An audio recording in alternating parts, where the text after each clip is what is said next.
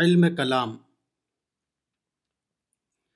موجودہ علم کلام اسلام کے علمی ارتقاء میں زبردست رکاوٹ ثابت ہوا ہے۔ اسلامی علم کلام کی بنیاد حقائق فطرت پر ہے۔ مگر عباسی دور میں اسلامی علم کلام کو یونانی فلسفے پر ڈھال دیا گیا۔ یہی انحراف ہے جس نے علم کلام کو اس کی موجودہ شکل میں مفید عنصر کے بجائے مضر عنصر بنا دیا ہے۔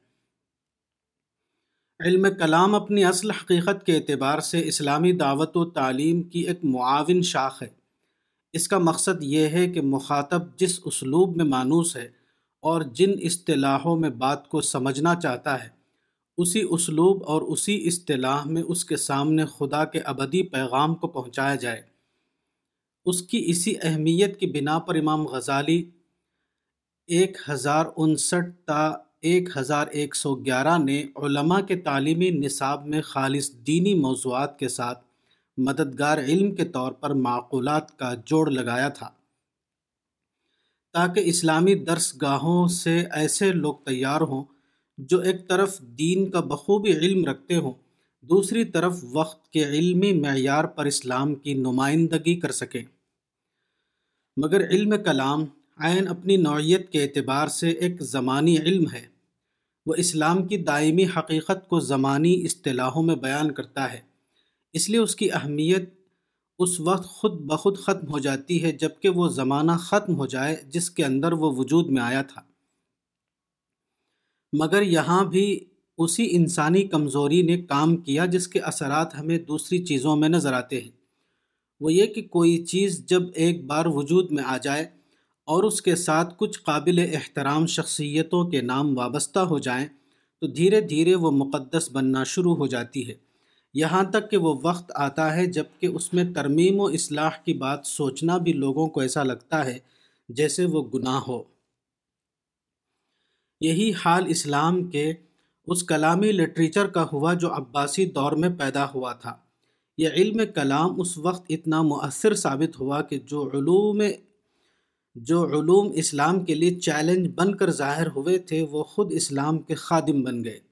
مگر زمانے کی تبدیلی نے اب ان کی اہمیت قطعی طور پر ختم کر دی ہے۔ آج معقولات کے نام سے جو چیز ہمارے دارالعلوموں میں پڑھائی جاتی ہے، اس کو نامعقولات کہنا زیادہ صحیح ہوگا۔ اس کی بنیاد ایسے عقلی قیاسات پر قائم ہے جو آج مشاہدہ اور تجربے کے ذریعے غلط ثابت ہو چکے ہیں۔ جو چیز محض ایک وقتی تدبیر کی حیثیت رکھتی تھی، اس کو بعد کے لوگوں نے دینی نصاب کا مستقل جز بنا لیا۔ اس طرح اگرچہ اسلام کا متن نہیں، مگر اسلام کا نظام تعلیم ٹھیک اسی غلطی کا شکار ہو گیا، جس کا شکار عیسائیوں نے اپنی کتاب مقدس کو بنایا تھا۔ یہی وہ صورت حال ہے جس نے اسلام کے اس امکان کو بروئے کار آنے نہیں دیا۔ کہ وہ موجودہ زمانے میں ایک برتر فکری قوت کی حیثیت سے ظاہر ہو سکے۔ ہمارے دینی مدارس نہایت اخلاص کے ساتھ ایسے انسان تیار کرنے میں مصروف ہیں جو صرف پانچ سو برس پہلے کی دنیا میں کام کر سکتے تھے۔ ظاہر ہے کہ ایسے لوگ موجودہ بدلے ہوئے زمانے میں اسلام کا فکری اظہار نہیں کر سکتے۔ وہ اپنے ذہن و مزاج کی وجہ سے صرف یہی کر سکتے ہیں کہ اسلام کی کمتر نمائندگی کر کے یہ ثابت کرے کہ اسلام دور سائنس سے قبل کی چیز ہے، وہ آج کے انسان کے لیے نہیں۔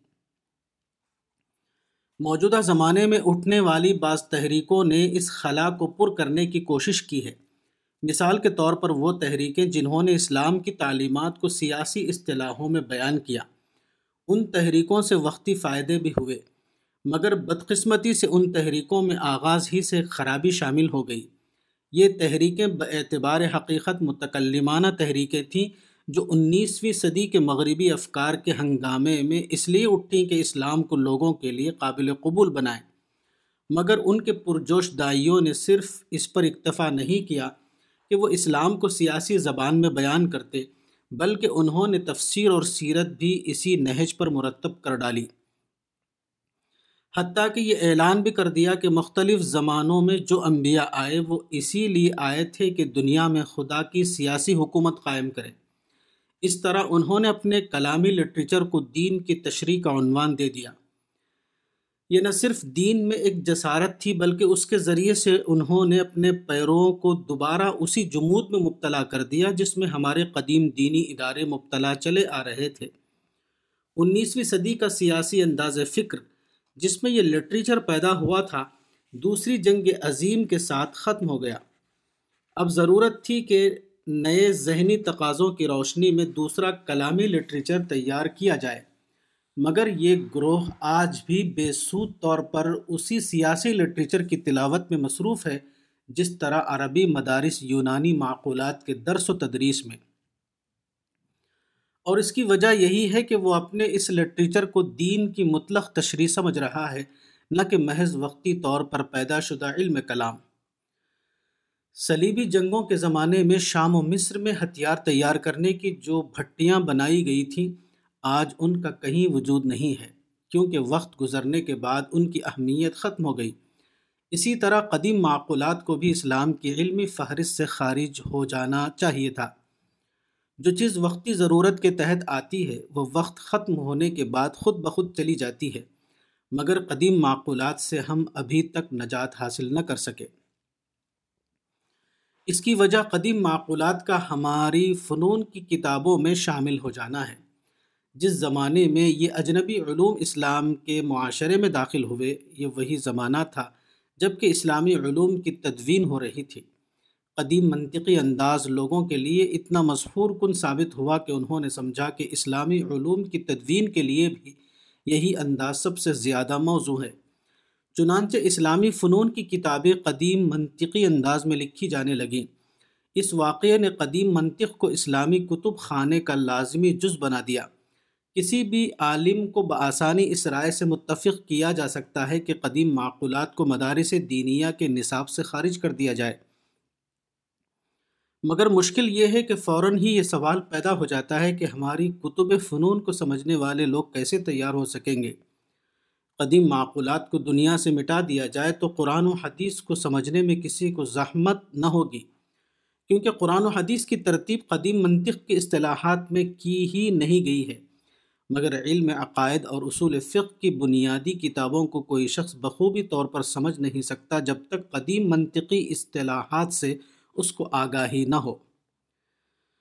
یونانی معقولات جس کو اب خود یونان بھی چھوڑ چکا ہے، دین کے ساتھ جوڑنے کا سب سے بڑا نقصان یہ ہوا کہ دین میں تدبر اور دینی مسائل کو بیان کرنے کا ایک ایسا نہج بن گیا جو رسول اللہ کی سنت اور صحابہ کرام کے انداز سے بالکل مختلف تھا۔ حنفیہ نے امام کے پیچھے فاتحہ کی قرت کے ترک کا فتویٰ دیا ہے۔ مولانا رشید احمد گنگوہی کے سامنے اس مسلک کے خلاف یہ حدیث پیش کی گئی کہ نبی صلی اللہ علیہ وسلم نے کچھ اصحاب سے کہا، شاید تم لوگ امام کے پیچھے نماز پڑھتے ہوئے قرت کرتے ہو۔ انہوں نے کہا ہاں یا رسول اللہ۔ آپ نے فرمایا، لا تفعلوا الا بام القرآن۔ نہ پڑھو سوا سور فاتحہ کے۔ مولانا رشید احمد گنگوہی نے حنفی مسلک پر اس اعتراض کو رد کرتے ہوئے جواب دیا ہادہ دلیل الاباحتی لا دلیل الوجوب نفحت العنبر یہ اباحت کی دلیل ہے، نہ کہ وجوب کی دلیل۔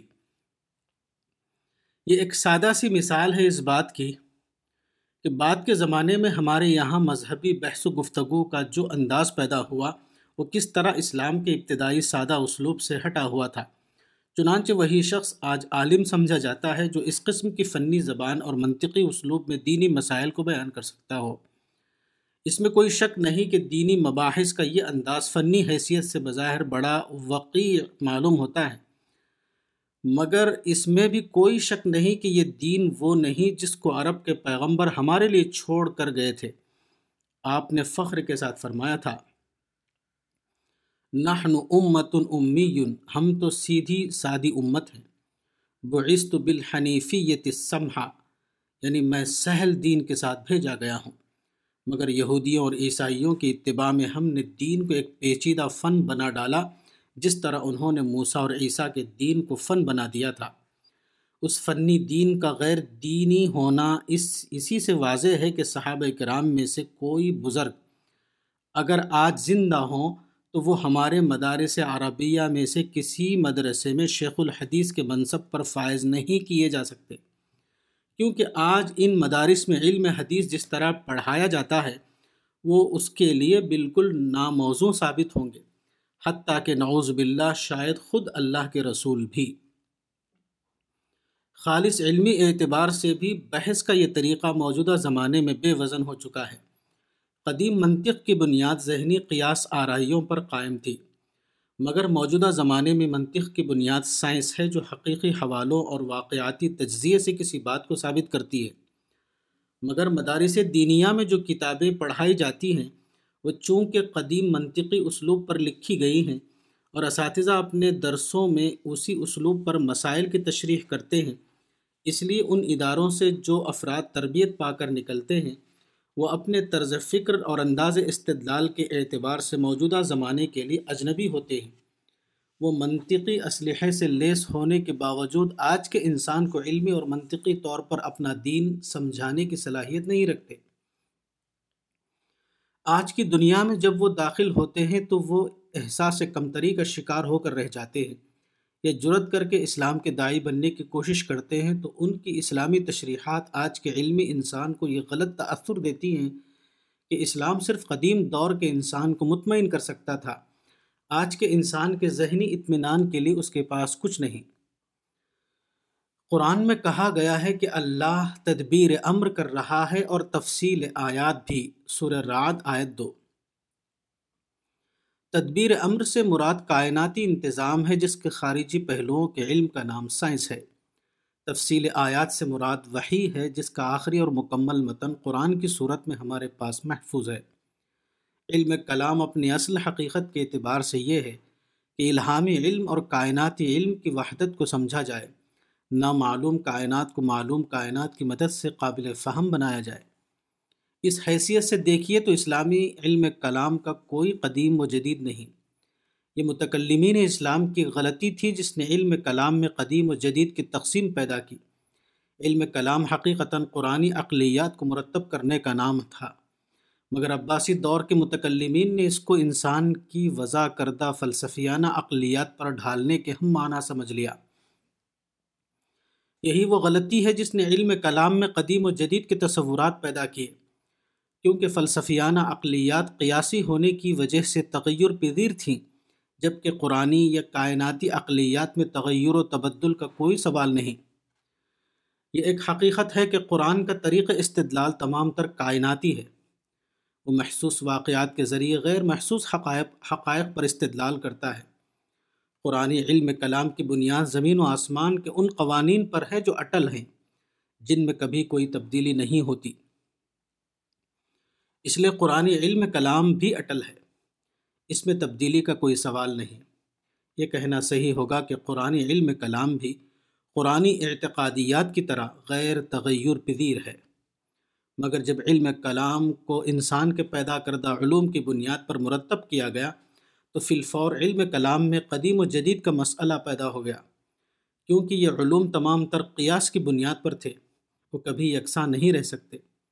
بیسویں صدی کے نصف آخر میں اگر کلی طور پر نہیں تو ایک خاص حد تک ہم اس پوزیشن میں ہو گئے ہیں کہ علم کلام کو اس کی قطعی اور آفاقی شکل میں مرتب کر سکیں۔ قدیم زمانے میں عالم افلاق اور علم افلاق دونوں الگ الگ چیزیں تھیں۔ عالم افلاق حقائق پر مبنی تھا اور علم افلاق قیاسات پر۔ آج یہ دونوں چیزیں ایک ہوتی جا رہی ہیں۔ یہی معاملہ قرآن کا ہے۔ قدیم زمانے میں قرآن اور علم کلام دونوں الگ الگ تھے۔ قرآن آیات محکمات پر مبنی تھا اور علم کلام فلاسفہ کے قیاسات پر۔ آج علم انسانی کے ارتقاء نے اس کو ممکن بنا دیا ہے کہ قرآن اور علم کلام دونوں کو ایک کیا جا سکے۔ اگر کوئی چیز ہے جس کو علم کلام جدید کہا جائے تو وہ یہی علم کلام ہے جس کو مرتب کیا جانا چاہیے۔ اگرچہ وہ ابھی تک مرتب نہیں کیا گیا ہے۔ یہاں میں مختصر طور پر چند کاموں کا ذکر کروں گا جو علم کلام کی جدید ترتیب و تدوین کے سلسلے میں ہم کو انجام دینا ہے۔ نمبر ایک، سب سے پہلا کام قرآن کی بنیاد پر ایک نظریہ علم کو مرتب کرنا ہے یعنی طریق استدلال کا علم۔ قدیم زمانے میں قیاسی مفروضات و مسلمات پر استدلال کیا جاتا تھا۔ تحقیق و تجربے کے جدید طریقوں کے ظہور میں آنے کے ابتدائی زمانے میں مشاہداتی استدلال پر زور دیا گیا۔ مگر آئنسٹائن کے بعد علم انسانی کا جو دور شروع ہوا ہے، اس میں زیادہ سے زیادہ یہ بات واضح ہوتی جا رہی ہے کہ حقیقت اپنی آخری صورت میں انسان کے لیے ناقابل مشاہدہ ہے۔ اب یہ بات تقریباً مان لی گئی ہے کہ انسان کی محدود صلاحیتوں کی وجہ سے مشاہداتی استدلال اس کے لیے ممکن نہیں۔ ہم صرف اس پوزیشن میں ہیں کہ استمباتی استدلال قائم کر سکیں۔ ہم حقائق کو دیکھ نہیں سکتے۔ ہم صرف یہ یہ کر سکتے ہیں کہ ظاہر ہم صرف یہ کر سکتے ہیں کہ ظاہر اشیاء پر غور کر کے یہ مستمت کریں کہ یہاں فلاں چیز پائی جانی چاہیے۔ اب موجودہ زمانے میں ایک نیا نظریہ علم وجود میں آیا ہے، جو حیرت انگیز طور پر قرآن نظریہ علم کے عین مطابق ہے۔ قرآن میں کہا گیا تھا کہ انسان کو علم قلیل سر بنی اسرائیل آیت پچسی دیا گیا ہے۔ اس لیے اس کو بالواسطہ علم پر قناعت کرنا چاہیے، نہ کہ وہ براہ راست علم کے لیے اصرار کرنے لگے۔ اس طرح وحی اور علم انسانی دونوں ایک نقطے پر پہنچ گئے۔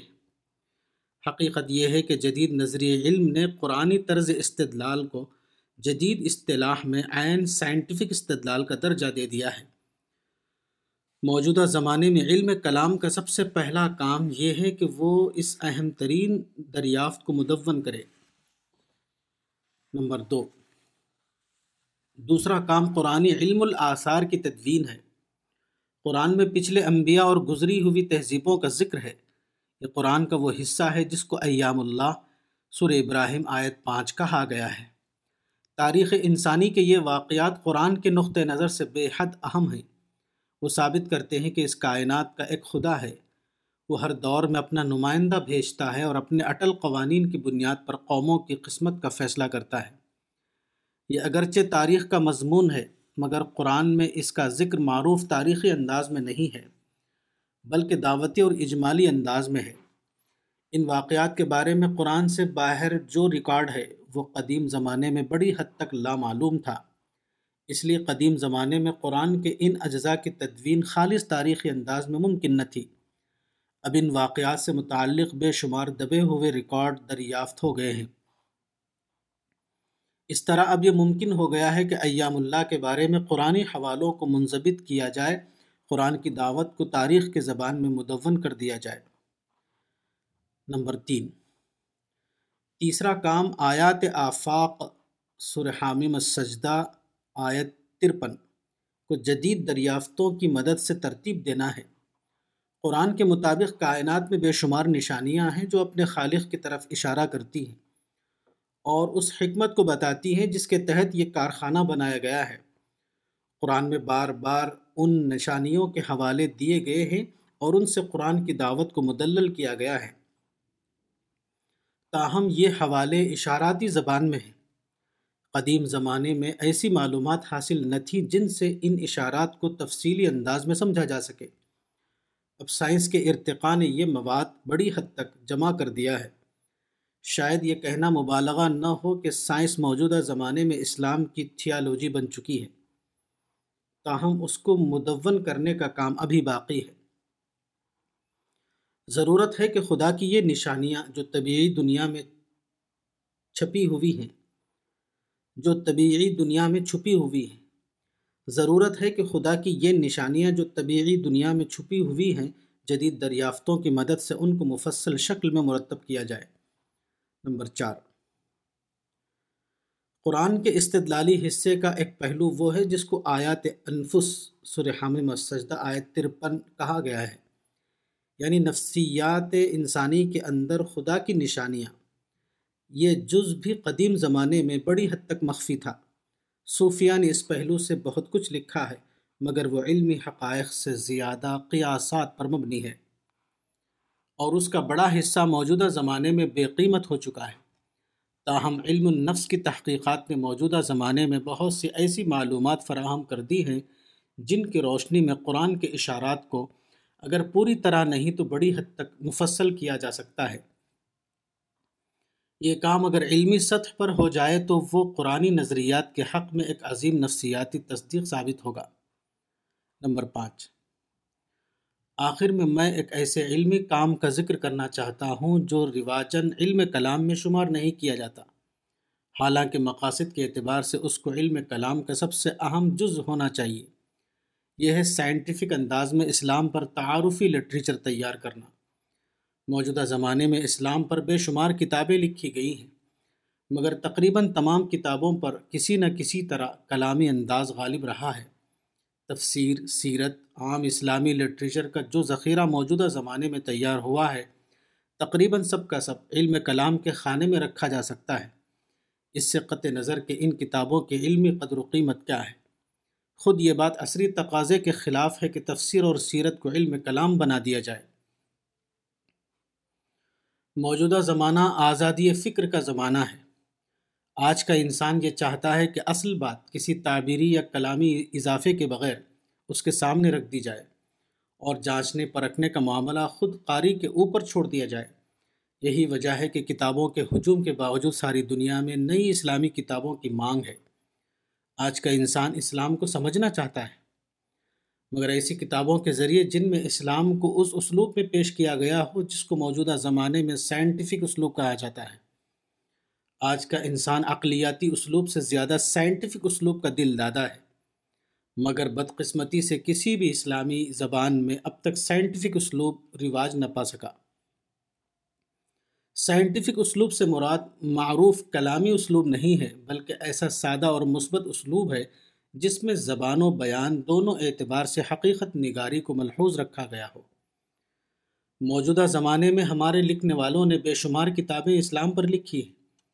مگر میرے علم کی حد تک کسی بھی زبان میں کوئی ایسا تعارفی سیٹ تیار نہیں ہوا ہے جس میں سادہ، مثبت اور حقیقت پسندانہ انداز میں اسلام کی تعلیمات اور پیغمبر اسلام کی سیرت کو مرتب کیا گیا ہو۔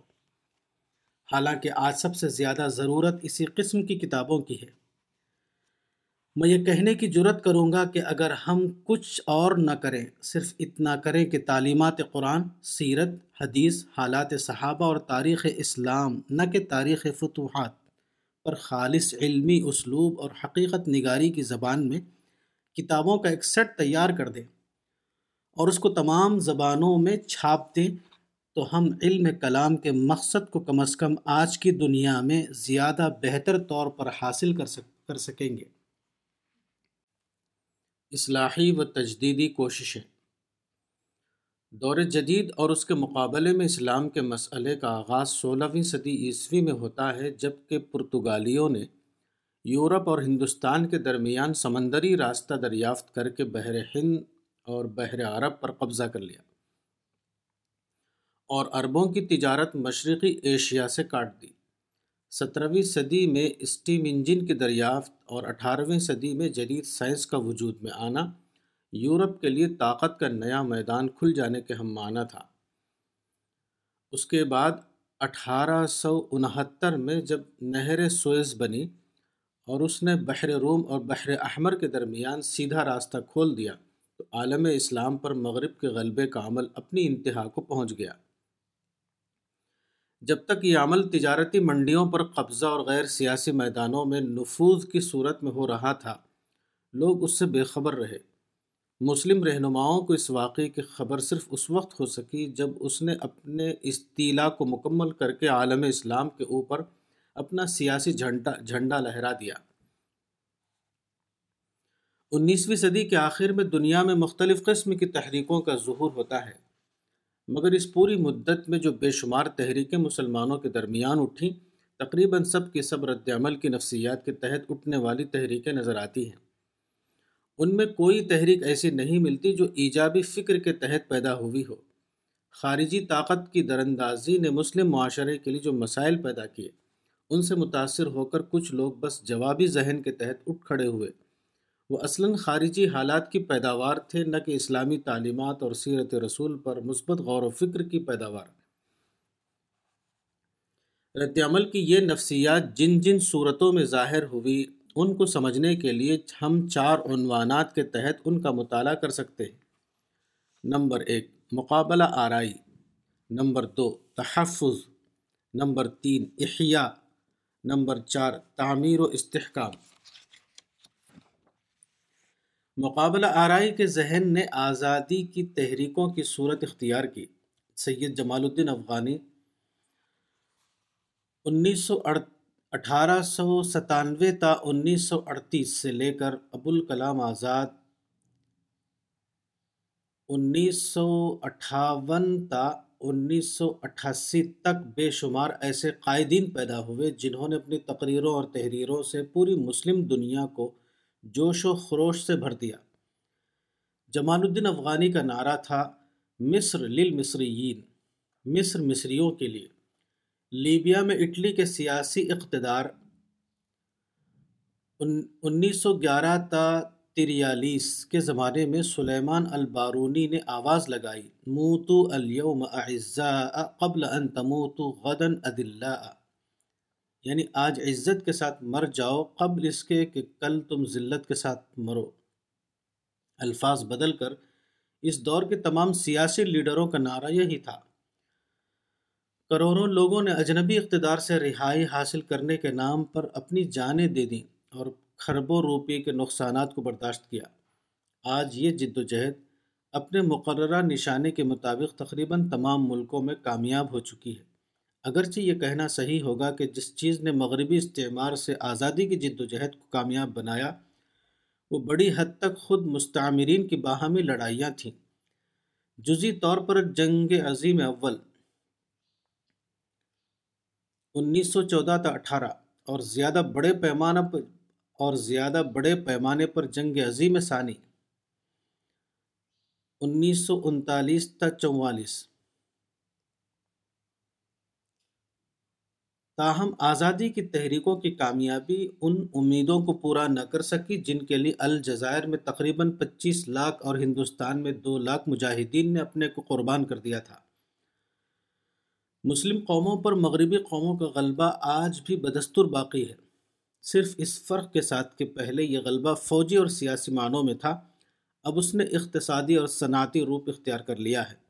یہ دوسرا غلبہ اتنا شدید ہے کہ مسلم ملکوں کے سیاسی پالیسیاں بھی حقیقی معنوں میں آزاد پالیسیاں نہیں ہیں۔ وہ عملاً انہی مغربی قوموں کے ہاتھ میں ہیں جن سے ہتھیار خرید کر وہ اپنا دفاع کرتے ہیں۔ جن کی ٹیکنیکل امداد سے وہ اپنے تمدنی شعبوں کو چلا رہے ہیں۔ ان کے اثرات اب بھی اتنے گہرے ہیں کہ وہ جب چاہیں احمد و بلو انیس سو چھسٹھ یا فیصل یا شاہ فیصل انیس سو پچہتر کو قتل کرا دے۔ اردن انیس سو اکہتر اور شام انیس سو چھہتر کے ہاتھوں فلسطینی تحریک کو کچل ڈالے۔ ایران کے عوامی انقلاب انیس سو اکاون کو ناکام بنا دے۔ مصر کو اپنے اس دشمن سے سمجھوتا کرنے پر مجبور کر دیں جس کے بارے میں جمال عبد الناصر انیس سو اٹھارہ تا انیس سو ستر نے فخریہ کہا تھا نحن ابناء الفراعنہ سنرمی کم فی البحر۔ یعنی ہم فرعون کے اولاد ہیں، ہم تم کو سمندر میں پھینک دیں گے، وغیرہ۔ نمبر دو، تحفظ کی تحریکوں نے عام طور پر تعلیم دین کا رخ اختیار کیا۔ مولانا شبلی نعمانی، اٹھارہ سو ستاون تا انیس سو چودہ، نے دارالعلوم ندوۃ العلماء لکھنؤ میں اپنی تقریر میں کہا تھا دوسری قوموں کی ترقی یہ ہے کہ وہ آگے بڑھیں آگے بڑھیں۔ ہماری ترقی یہ ہے کہ ہم پیچھے ہٹیں پیچھے ہٹیں، یہاں تک کہ دور نبوت سے جا ملے اس ذہن کے تحت تمام ملکوں میں بے شمار مدارس قائم کیے گئے۔ ان مدارس کا مقصد یہ تھا کہ مسلم نسلوں کو عربی زبان اور اسلامی علوم کی تعلیم دی جائے اور ان کو کم از کم ذہنی حیثیت سے دور نبوت تک پہنچا دیا جائے۔ توقع یہ تھی کہ جو لوگ ان مدارس میں تربیت پا کر نکلیں گے، وہ زمانے کے اثرات سے اپنے کو بچانے کے لائق بن سکیں گے۔ یہ تحریک ان معنوں میں پوری طرح کامیاب رہی کہ اس نے ساری مسلم دنیا میں دینی مدرسوں کا جال بچھا دیا اور کوئی بستی ایسی نہ رہی جو ان درس گاہوں میں تعلیم پائے ہوئے علماء و فضلہ سے خالی ہو۔ مگر جہاں تک اسلامی ذہن اور اسلامی طرز فکر کا سوال ہے، ان مدارس کی کامیابی حد درجہ مشکوک ہے۔ ان مدارس سے فراغت کے بعد جن خوش نصیبوں کو خود ان مدارس یا ان سے ملتے جلتے کسی ادارے میں جگہ مل گئی ہو، جگہ مل گئی۔ انہوں نے بلا شبہ مدرسے کے دیے ہوئے ظاہری لبادے کو باقی رکھا۔ کیونکہ ان اداروں میں قیام و ترقی کے لیے یہی لبادہ ان کی قیمت تھی، مگر جن لوگوں کے حالات انہیں ان اداروں سے باہر لے گئے، وہ کسی بھی معنی میں غیر دینی مدارس کے فارغین سے مختلف ثابت نہ ہو سکے۔ کیریئرزم یعنی کریئرزم ان کا دین بھی رہا اور ان کا دین بھی۔ اس کی دو بڑی وجہیں تھیں۔ اول یہ کہ دینی تعلیم کے رہنما اس واقعے کا پوری طرح اندازہ نہ کر سکے کہ اسلامی تعلیم کا مسئلہ موجودہ زمانے میں صرف اسلامی زبان یا اسلامی احکام سے واقف کرانے کا مسئلہ نہیں ہے، بلکہ نظام حاضر کے فکر میں اسلام کو اس کی جگہ دلانے کا مسئلہ ہے۔ انہوں نے اپنے اداروں میں جو نسل تیار کی وہ اگرچہ اسلام کی روایتی علوم کی ماہر تھی، مگر اسلام اس کے حقیقی ذہن کا جز نہیں بنا تھا۔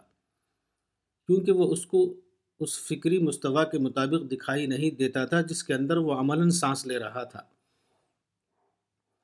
جو اسلام اسے دیا گیا، وہ اس کے لیے ایک قسم کا معلوماتی ضمیمہ تھا، نہ کہ فکری غذا۔ ظاہر ہے کہ عالمی افکار کے سیلاب میں کوئی شخص اس قسم کے ذہنی ضمیمے کو دیر تک باقی نہیں رکھ سکتا۔ دوسرے کہ جدید تبدیلیوں نے مروجہ دینی تعلیم کا رشتہ اقتصادیات سے کاٹ دیا تھا۔ اور ایک اور یہ ایک تاریخی حقیقت ہے کہ کوئی تعلیمی نظام جو اقتصادی بنیادوں سے محروم ہو، زندگی کے نظام میں مؤثر مقام حاصل نہیں کر سکتا۔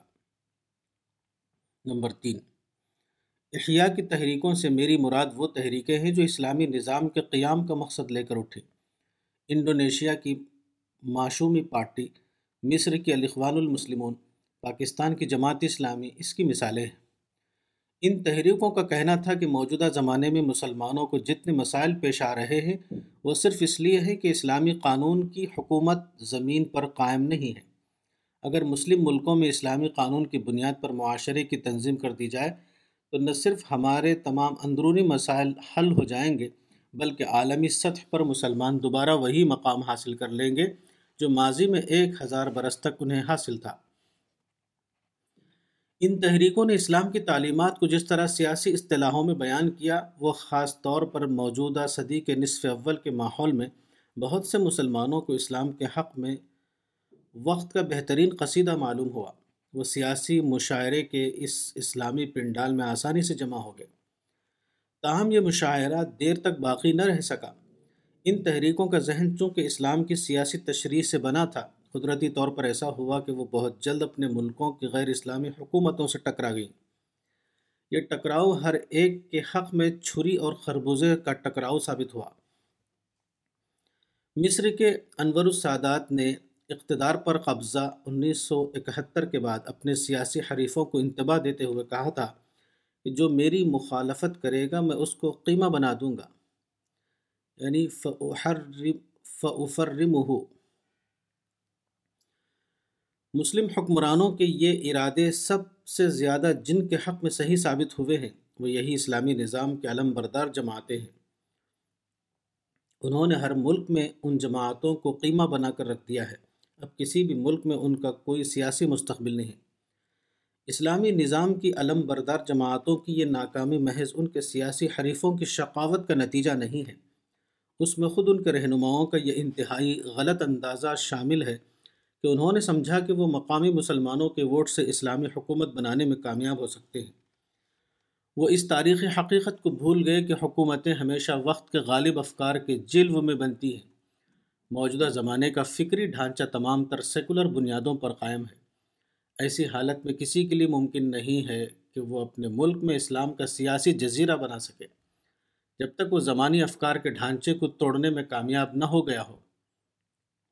نمبر چار، تعمیر و استحکام سے میری مراد وہ فکری حلقہ ہے جس کا کہنا یہ تھا کہ اجنبی اقتدار سے براہ راست سیاسی تصادم نہ کیا جائے۔ اس کو بطور چھتری استعمال کرتے ہوئے غیر سیاسی دائروں میں اپنے کام کو جاری رکھا جائے۔ بدقسمتی سے یہی وہ ذہن ہے جو موجودہ دور کے مسلمانوں میں سب سے کم پایا گیا ہے بدقسمتی سے یہی وہ ذہن ہے جو موجودہ دور کے مسلمانوں میں سب سے کم پایا گیا ہے۔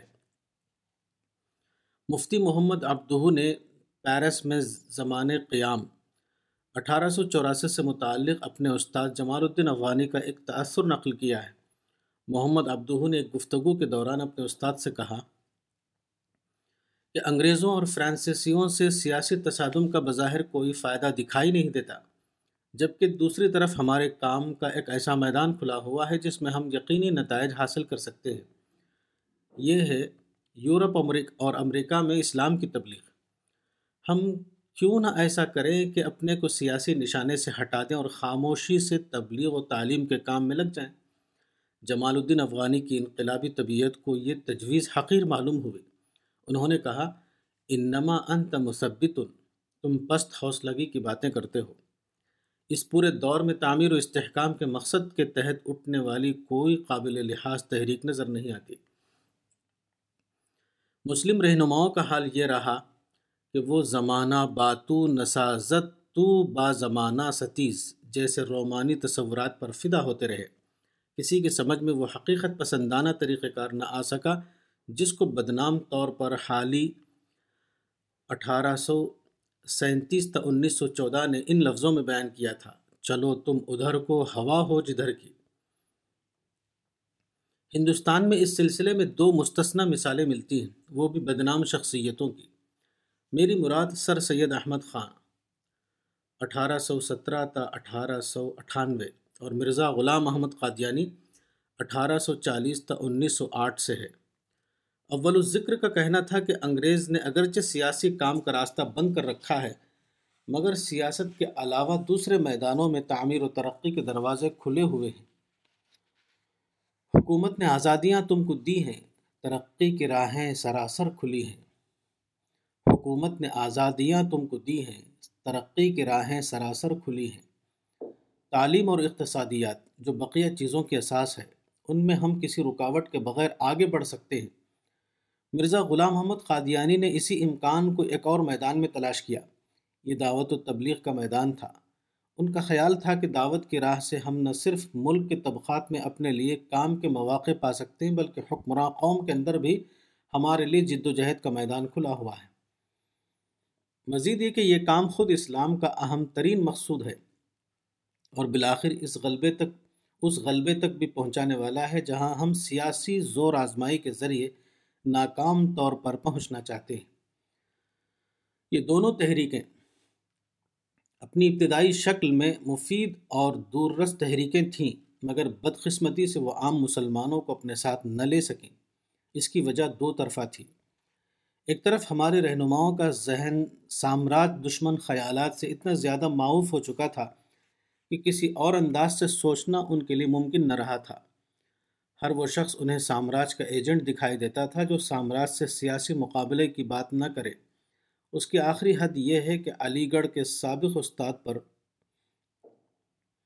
اس کی آخری حد یہ ہے کہ علی گڑھ کے سابق استاد پروفیسر آرنلڈ کی قیمتی کتاب پریچنگ آف اسلام ہمارے رہنماؤں کو سامراجی اغراض کے تحت لکھی ہوئی کتاب نظر آئی۔ کیونکہ اس میں تلوار کے بجائے پرام تبلیغ کو اسلام کی اشاعت کا ذریعہ بتایا گیا تھا۔ دوسری وجہ یہ ہوئی کہ اس نظریے کے دونوں علم بردار اس اہلیت کا ثبوت نہ دے سکے کہ وہ اپنے نقطہ نظر کی صحیح وکالت کر سکتے ہیں۔ سر سید احمد خان نے اپنے موقف کی حمایت کے لیے یہ نادانی کی کہ قرآن کو انیسویں صدی کے مغربی افکار پر ڈھالنا شروع کر دیا۔ ان کے اخلاص کے ثبوت کے لیے یہ کافی ہے کہ انہوں نے تہذیب الاخلاق کو اپنے ذاتی فکر کا نمائندہ قرار دے کر اس کو علی گڑھ کالج سے علیحدہ رکھنے کی کوشش کی۔ مگر یہ تقسیم عملی طور پر ممکن نہ ہو سکی اور ایک صحیح کام کے لیے غلط استدلال نے ان کے مشن کو لوگوں کی نظر میں مشتبہ بنا دیا۔ اسی قسم کی غلطی شدید تر شکل میں مرزا غلام احمد قادیانی نے کی۔ انہوں نے اپنے کام کا آغاز کیا تو یہ وہ وقت تھا جبکہ سارے مسلم رہنما انگریز کے خلاف جہاد حریت میں مصروف تھے۔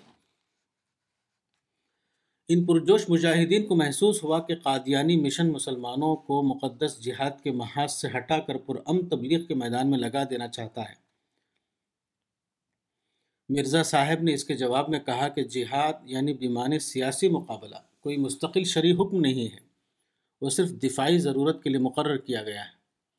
مگر ہمارے مجاہدین حریت کے لیے یہ جواب تشفی بخش ثابت نہ ہو سکا۔ انہوں نے فتویٰ دیا کہ مرزا غلام محمد قادیانی انگریزوں کا ایجنٹ ہے اب مرزا صاحب نے ایک اور قدم بڑھایا۔ انہوں نے اپنی بات کو مستند ثابت کرنے کے لیے کہنا شروع کیا کہ ان پر وحی آتی ہے اور وہ جو کچھ بولتے ہیں خدا کی طرف سے بولتے ہیں۔ یہ دعویٰ اپنی تمام تر غلطی کے باوجود قدیم زمانے میں انوکھا نہ تھا، کیونکہ ہمارے بہت سے بزرگ مثال کے طور پر شاہ ولی اللہ سترہ سو تین تا سترہ سو باسٹھ بھی الحمنی ربی یعنی میرے رب نے مجھ کو الہام کیا، جیسے زبان میں کلام کرتے ہیں۔ تاہم، مرزا صاحب کی غلطی میں مزید شناعت اس لیے پیدا ہو گئی کہ انہوں نے صاف لفظوں میں اپنے رسول اللہ ہونے کا دعویٰ کر دیا۔ جو ختم نبوت کے بعد اجتماعی طور پر کفر کو مستلزم ہے۔ اجتماعی طور پر کفر کو مستلزم ہے۔ ان چیزوں کا نتیجہ یہ ہوا کہ دو فریقوں کے درمیان جو گفتگو حالات کے لحاظ سے اسلامی عمل کی منصوبہ بندی کے عنوان پر ہونی چاہیے تھی، وہ قرآن کی تفسیر جدید اور نبوت محمدی کے بعد دوسری نبوت جیسے مسائل پر مرکوز ہو گئی۔ آغاز میں اگر سر سید احمد خان اور مرزا غلام احمد قادیانی کے مخالفین غلطی پر تھے تو آخر میں سر سید اور مرزا قادیانی شدید تر غلطیوں کا شکار ہو گئے اور ملت کے حصے میں کفر و فسق کے فتووں کے سوا اور کچھ نہ آیا۔ مسلم یونیورسٹی علی گڑھ کے زیر اہتمام بائیس تا پچیس جنوری انیس سو ستہتر کو ایک سیمینار ہوا۔ عنوان تھا اسلام ایک تغیر پذیر دنیا میں۔ یہ مقالہ اس موقع پر پچیس جنوری کی نشست میں پڑھا گیا۔ تدوین علوم اسلامی۔ قرآن نمبر ایک، غیر عربی دانوں کے لیے ترجمہ بغیر تفسیر شائع کرنا، مختلف زبانوں میں۔ نمبر دو، قرآن میں مذکور انبیاء اور قوموں کے حالات تاریخی انداز سے مرتب کرنا، قدیم معلومات اور جدید اثریات کی مدد سے۔ نمبر تین، قرآن میں مظاہر کائنات کے جو حوالے ہیں، ان کی تفصیلات جدید علوم کی مدد سے۔ نمبر چار قرآن کی تعلیمات کتابی ابواب کی صورت میں۔ حدیث، ضعیف اور موضوع روایتوں کو الگ کر کے تمام قوی الاسناد روایات کو چند الگ الگ مجموعوں میں اکٹھا کر دیا جائے۔ مثلا،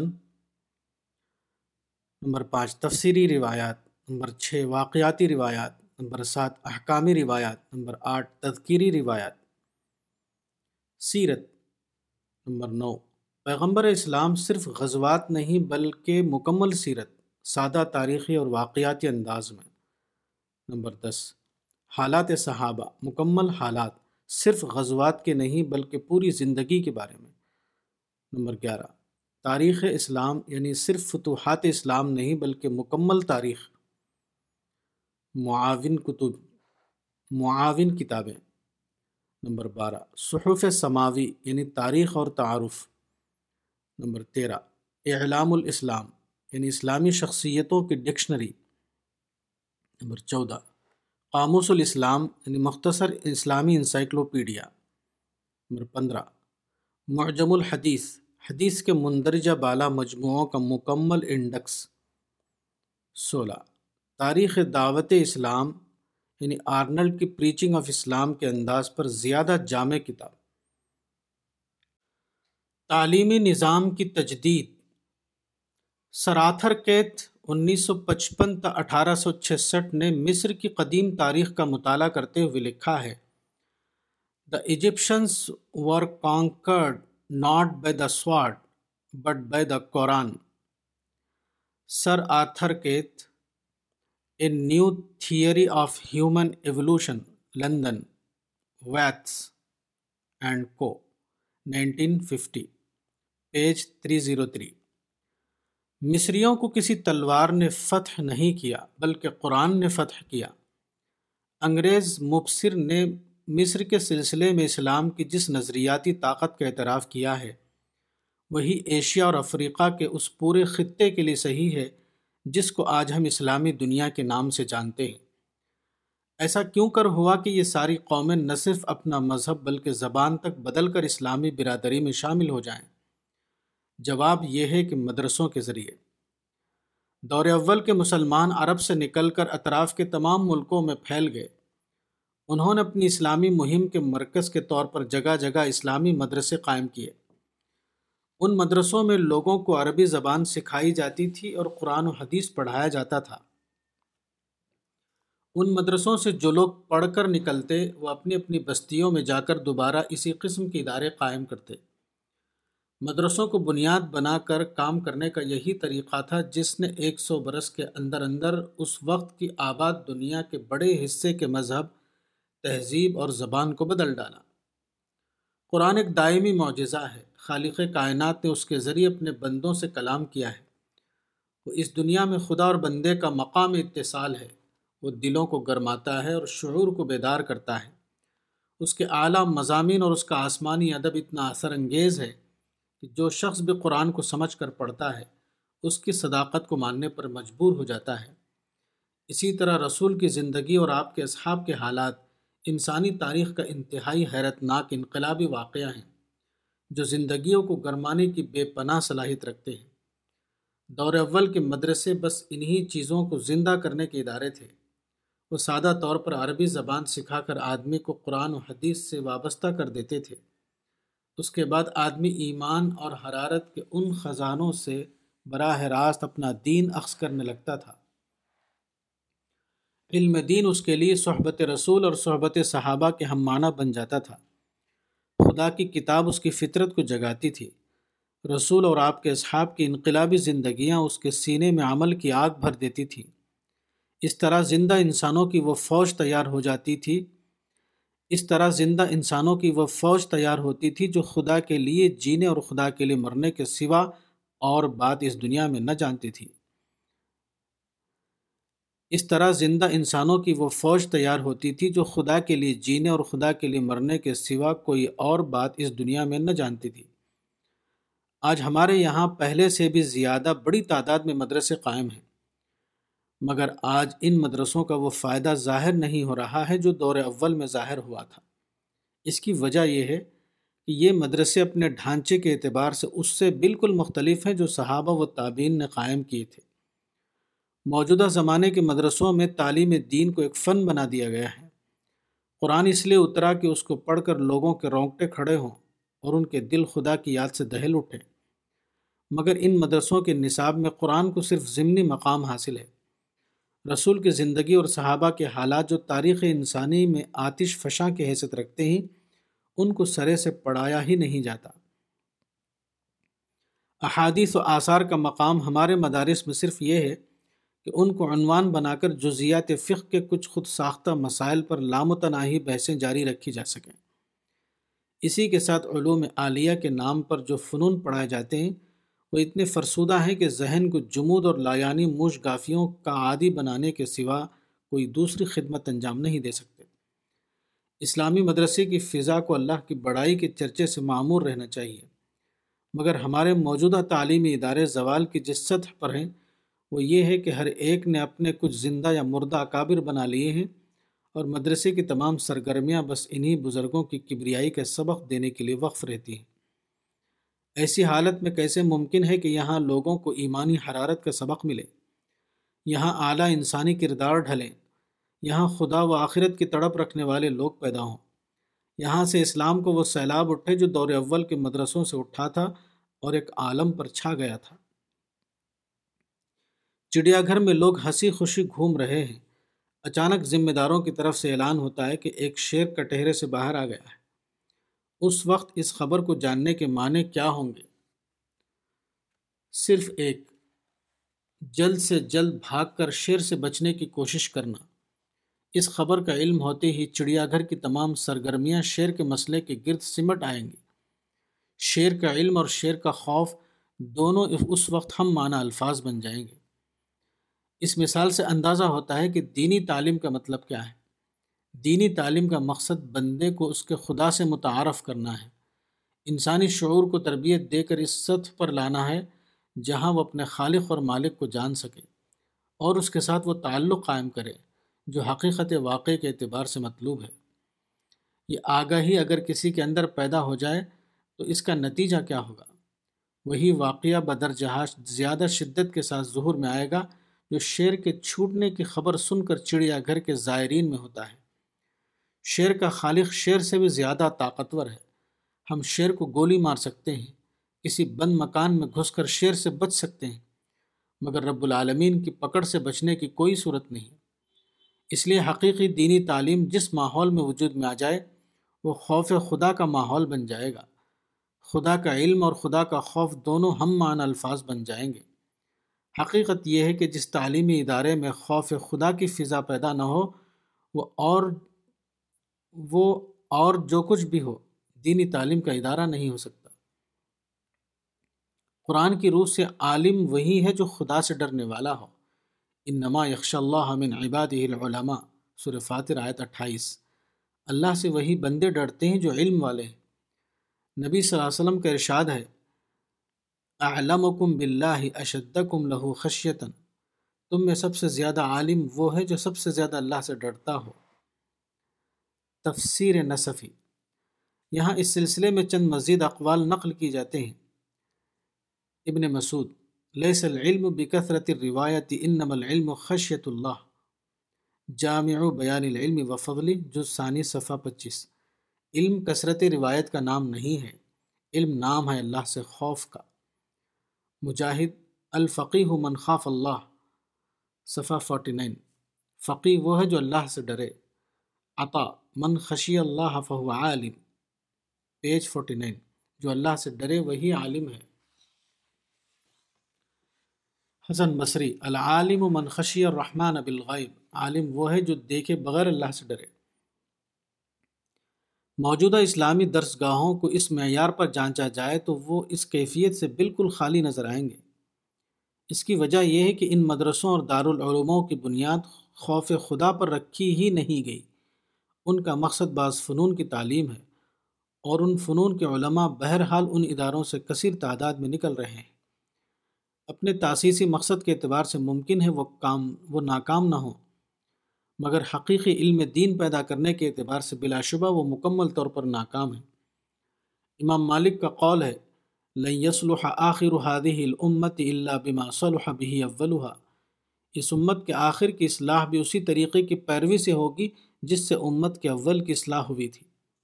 یہ قول موجودہ حالات کے لیے مکمل طور پر صادق آتا ہے۔ اس امت کے ابتدائی حصے کے اندر جو زندگی اور انقلاب آیا تھا، وہ قرآن اور رسول کے ذریعے آیا تھا۔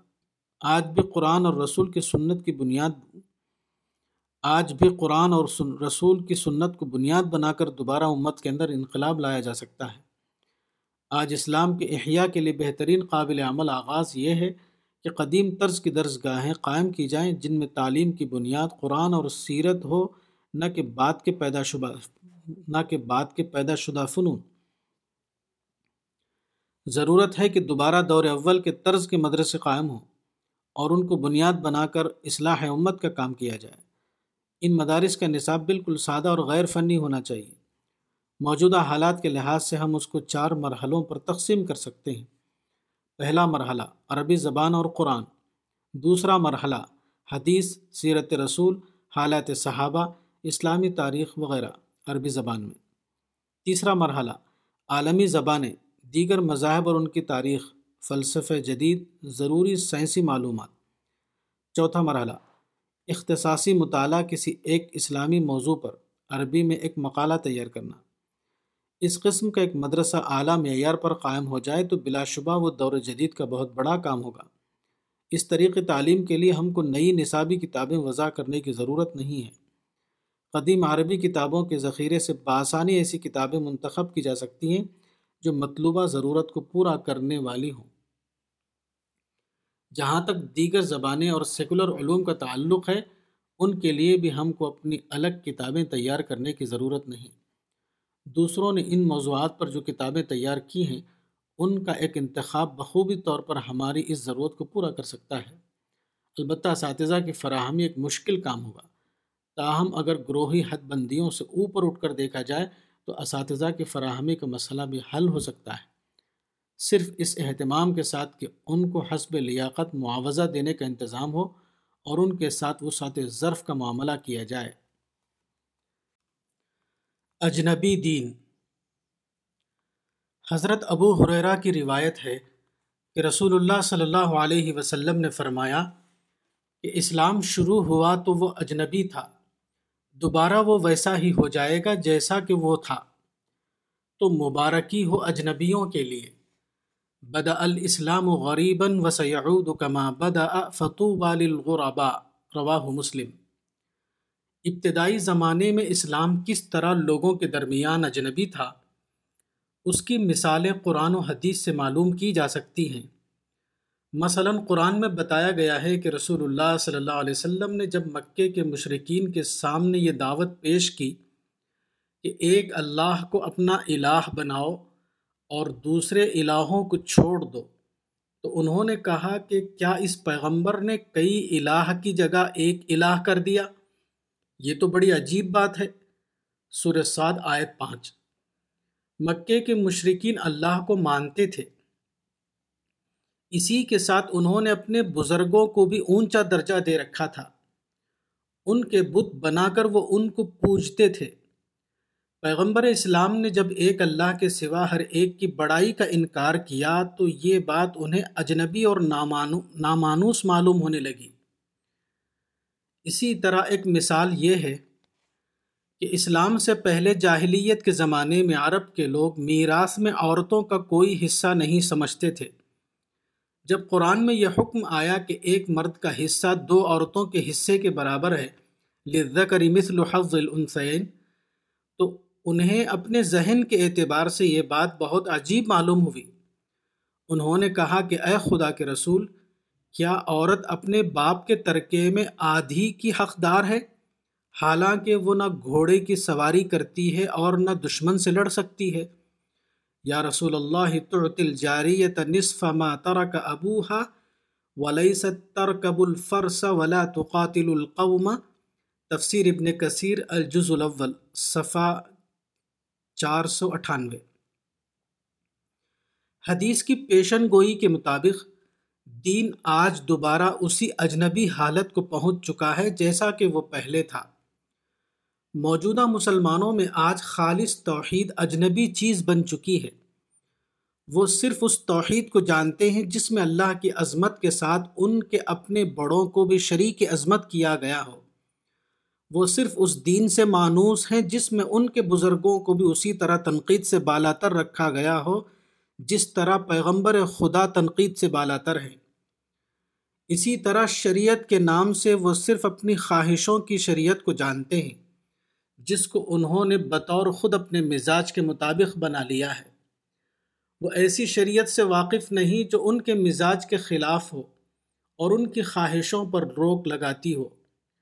مثلا تقریبات کو اسلامی سادگی کے ساتھ ادا کرنا، سنت کے طریقے پر نکاح اور طلاق کا معاملہ کرنا، عورتوں کو ان کا مقررہ حصہ دینا۔ عورتوں کو ان کا مقررہ حصہ ادا کرنا، مال اور جائیداد کے معاملات میں شرعی احکام پر عمل کرنا وغیرہ۔ اس قسم کی شریعت ان کی نظر میں بالکل اجنبی ہے۔ یہی آج دین کے تمام پہلوؤں کا حال ہے۔ موجودہ مسلمان دین کے نام سے صرف بگڑے ہوئے دین کو جانتے ہیں، وہ دین کو اس کی اصل صورت میں نہیں جان، نہیں پہچانتے۔ وہ دین کو اس کی اصلی صورت میں نہیں پہچانتے۔ وہ کلمہ گوئی کو جانتے ہیں مگر وہ معرفت ایمانی کو نہیں جانتے۔ وہ دین کے کمیاتی پہلو سے واقف ہیں، وہ دین کے کیفیاتی پہلو سے آشنا نہیں۔ وہ مناظرہ بازی کے ماہر ہیں، مگر دعوت اور دائیانہ ذمہ داری کی انہیں خبر نہیں۔ رسول کو سرمایہ فخر سمجھنا انہیں خوب معلوم ہے۔ مگر رسول کو مرکز اتباع اور رسو حسنہ سمجھنا انہیں معلوم نہیں۔ ان کے رہنماؤں کو معلوم ہے کہ وہ دوسروں کو اپنے مسائل کا ذمہ دار ٹھہرا کر ان کے خلاف مطالبہ اور احتجاج کی مہم چلائیں۔ مگر ان کے کسی بھی رہنما کو اس حقیقت کا علم نہیں کہ مسائل ہمیشہ قوم کی داخلی کمزوریوں سے پیدا ہوتے ہیں، نہ کہ دوسروں کی سازش اور ظلم سے۔ ان حالات میں اصلاح و تجدید کا اصل کام یہ ہے کہ جو دین لوگوں کی نظر میں اجنبی بن گیا ہے، اس کو دوبارہ لوگوں کے لیے معروف اور معلوم دین بنایا جائے۔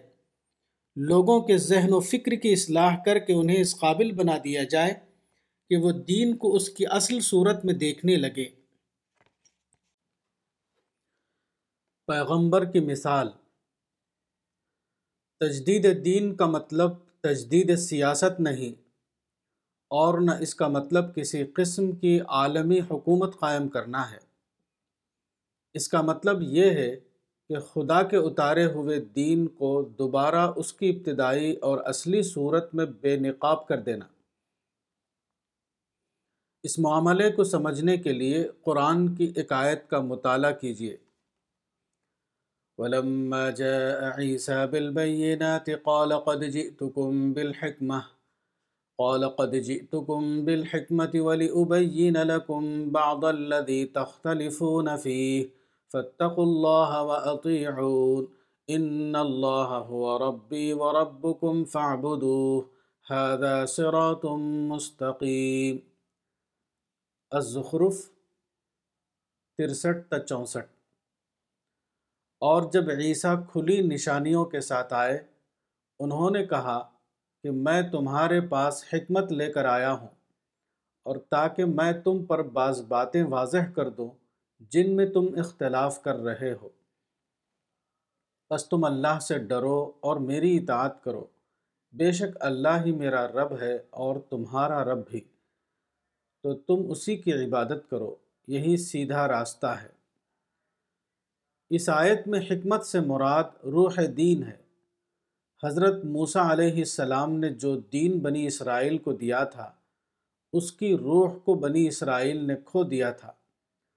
وہ اس کے بعض ظواہر اور رسوم سے لپٹے ہوئے تھے اور اسی کو موسیٰ کا دین سمجھتے تھے۔ حضرت عیسیٰ نے دین کی اصل روح سے بنی اسرائیل کو آگاہ کرنے کی کوشش کی۔ حضرت عیسیٰ کے اس مشن کی ایک جھلک موجودہ محرف انجیل میں بھی دیکھی جا سکتی ہے۔ اس اعتبار سے حضرت مسیح گویا دین موسوی کے مجدد تھے۔ انہوں نے حضرت موسیٰ کے لائے ہوئے دین کو اثر نو زندہ کرنے کی کوشش کی۔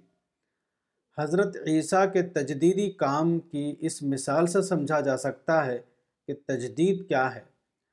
اور اس کے لیے کس قسم کی جد و جہد کرنے کی ضرورت ہے؟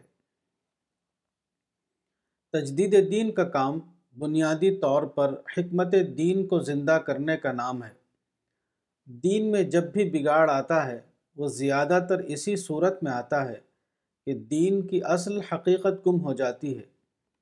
البتہ اس کی کچھ ظاہری شکلیں یا کچھ خارجی مظاہر لوگوں کے درمیان باقی رہتے ہیں۔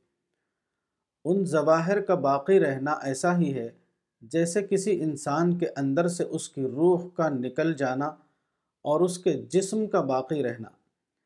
اس قسم کا جسم انسان نہیں ہوتا، اسی طرح رسوم و ظواہر کا مجموعہ وہ دین نہیں ہوتا جو اللہ تعالیٰ کو مطلوب ہو۔ اس وقت تجدیدی کام یہ ہوتا ہے کہ دین کی اصل روح کو دوبارہ لوگوں کے اندر پیدا کیا جائے۔ تاکہ مردہ جسم زندہ جسم بن جائے، تاکہ سوکھا درخت شاداب درخت بن جائے، تاکہ بے روح دینداری، روح سے بھری ہوئی دینداری کی صورت اختیار کر لے۔ آج مسلمانوں میں ظواہر دین کی رونقیں ہیں، مگر ان میں حقیقت دین کی حرارت نہیں۔ ان کے یہاں الفاظ کے ہنگامے ہیں، مگر معرفت کی خاموشی نہیں۔ انسان کو دکھائی دینے والی سرگرمیوں کی دھوم ہے، مگر اس عمل کا وجود نہیں جو خدا کی نظر میں اہم ہو اور جس کو لینے کے لیے خدا کے فرشتے دوڑ پڑے۔ دین آج ایک ایسا پھل بن چکا ہے جس کا چھلکا ہو، مگر اس کا مغز نہ ہو۔ اب کار تجدید کے لیے اٹھنے والوں کی ذمہ داری ہے کہ مسلمانوں کو دوبارہ روح دین سے بھر دے تاکہ خدا کا پھل وہ پھل بن جائے جس میں حسن بھی ہوتا ہے اور ذائقہ بھی۔ اور اسی کے ساتھ ربانی غذا کا کبھی نہ ختم ہونے والا ابدی ذخیرہ بھی۔